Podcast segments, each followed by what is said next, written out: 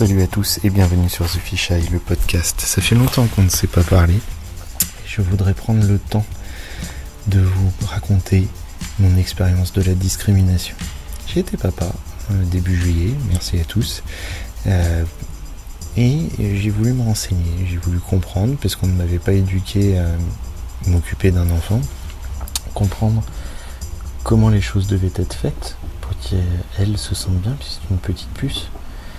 Alors je me suis plongé dans la littérature, la littérature au sens scientifique du terme. C'est-à-dire que je me suis constitué une bibliographie, j'ai essayé de me renseigner sur les meilleurs sites possibles, j'ai essayé de prendre des informations auprès d'amis pour qu'ils puissent me guider vers euh, des ouvrages de référence.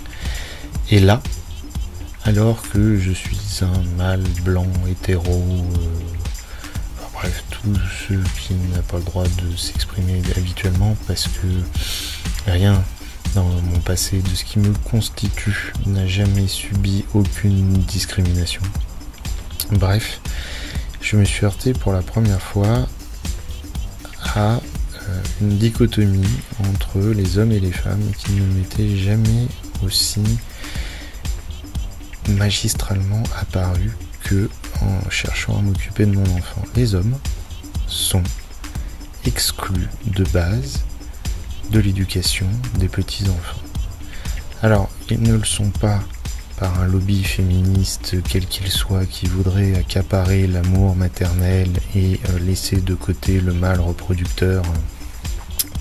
Mais je pense au contraire que c'est une espèce de machisme séculaire qui, au fur et à mesure des siècles, des millénaires, a établi la femme, en tout cas celui des deux êtres humains qui va donner la vie, en tout cas qui va la porter, comme le seul récipiendaire de la possibilité de s'occuper du nouveau-né jusqu'à un certain âge. Et donc, en parfois de conséquence, l'ensemble des ouvrages sont adressés au féminin et le peu d'ouvrages qui s'adressent aux hommes ne s'adressent pour le coup exclusivement qu'aux hommes, pas une fois, je n'ai vu un ouvrage, et alors peut-être que certains d'entre vous vont commenter et m'envoyer euh, des liens vers euh, des livres ou des sites que j'aurais loupés, mais pas une fois j'ai vu euh, un auteur s'adresser aux parents indissociablement, hommes, femmes, peu importe la nature du couple, la nature même de la, de la solitude, du, la monoparentalité, si elle est. Et je trouve ça affligeant je trouve ça affligeant euh, aujourd'hui que ce combat ne soit pas mené. Je, suis le premier soutien de la libéralisation du mode familial. Homme, femme, femme, femme, homme, homme, peu importe. Euh, seul doit primer le bonheur. Euh, les orphelinats sont pleins de gamins qui rêveraient d'avoir des parents.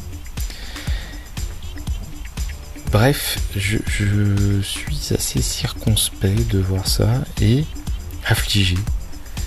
Affligé de voir euh, que les hommes, encore une fois, ou la société patriarcale a réussi à enfermer à tel point les mères dans leur rôle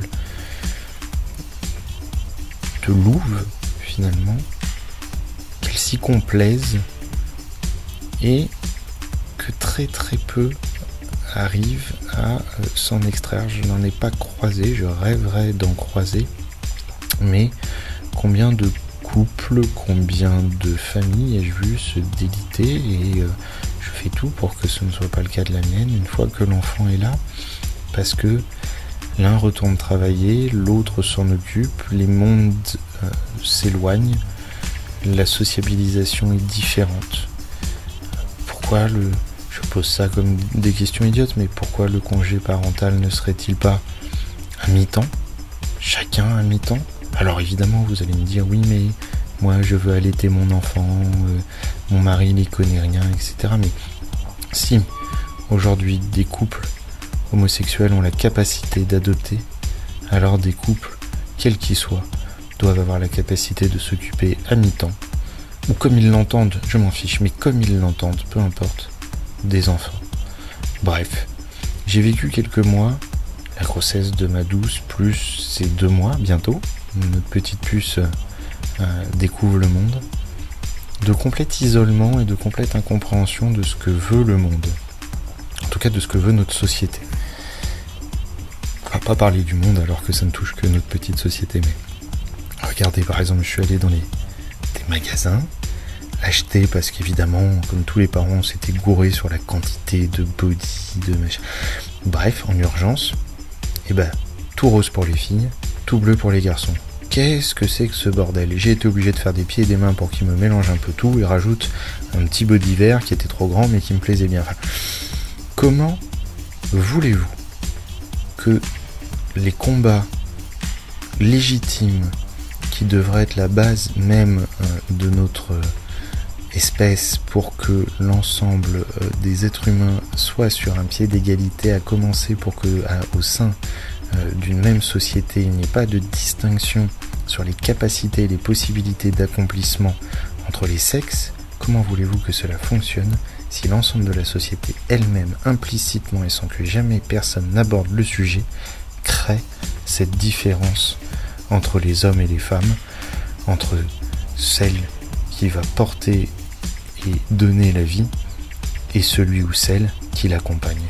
Je ne comprends pas. Je suis triste. Et je vous balance ça comme ça. C'est un épisode un peu particulier du podcast, mais c'est un épisode parce que la littérature qui est liée à tout ça est très dure dans la distinction qu'elle fait entre les sexes.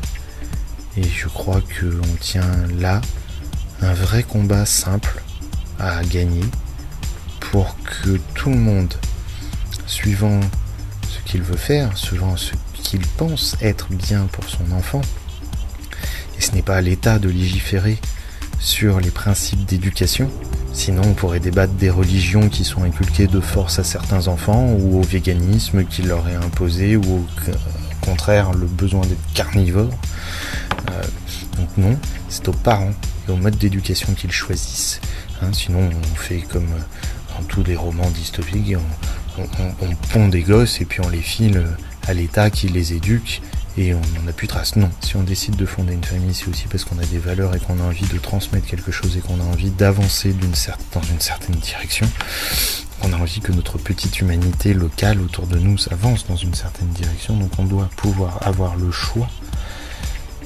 Et ce choix nous est enlevé. Nous est enlevé par, il me semble, les mêmes personnes qui essayent de faire croire qu'aujourd'hui, on est égaux. Voilà les amis, à bientôt sur The Fish Eye. Salut.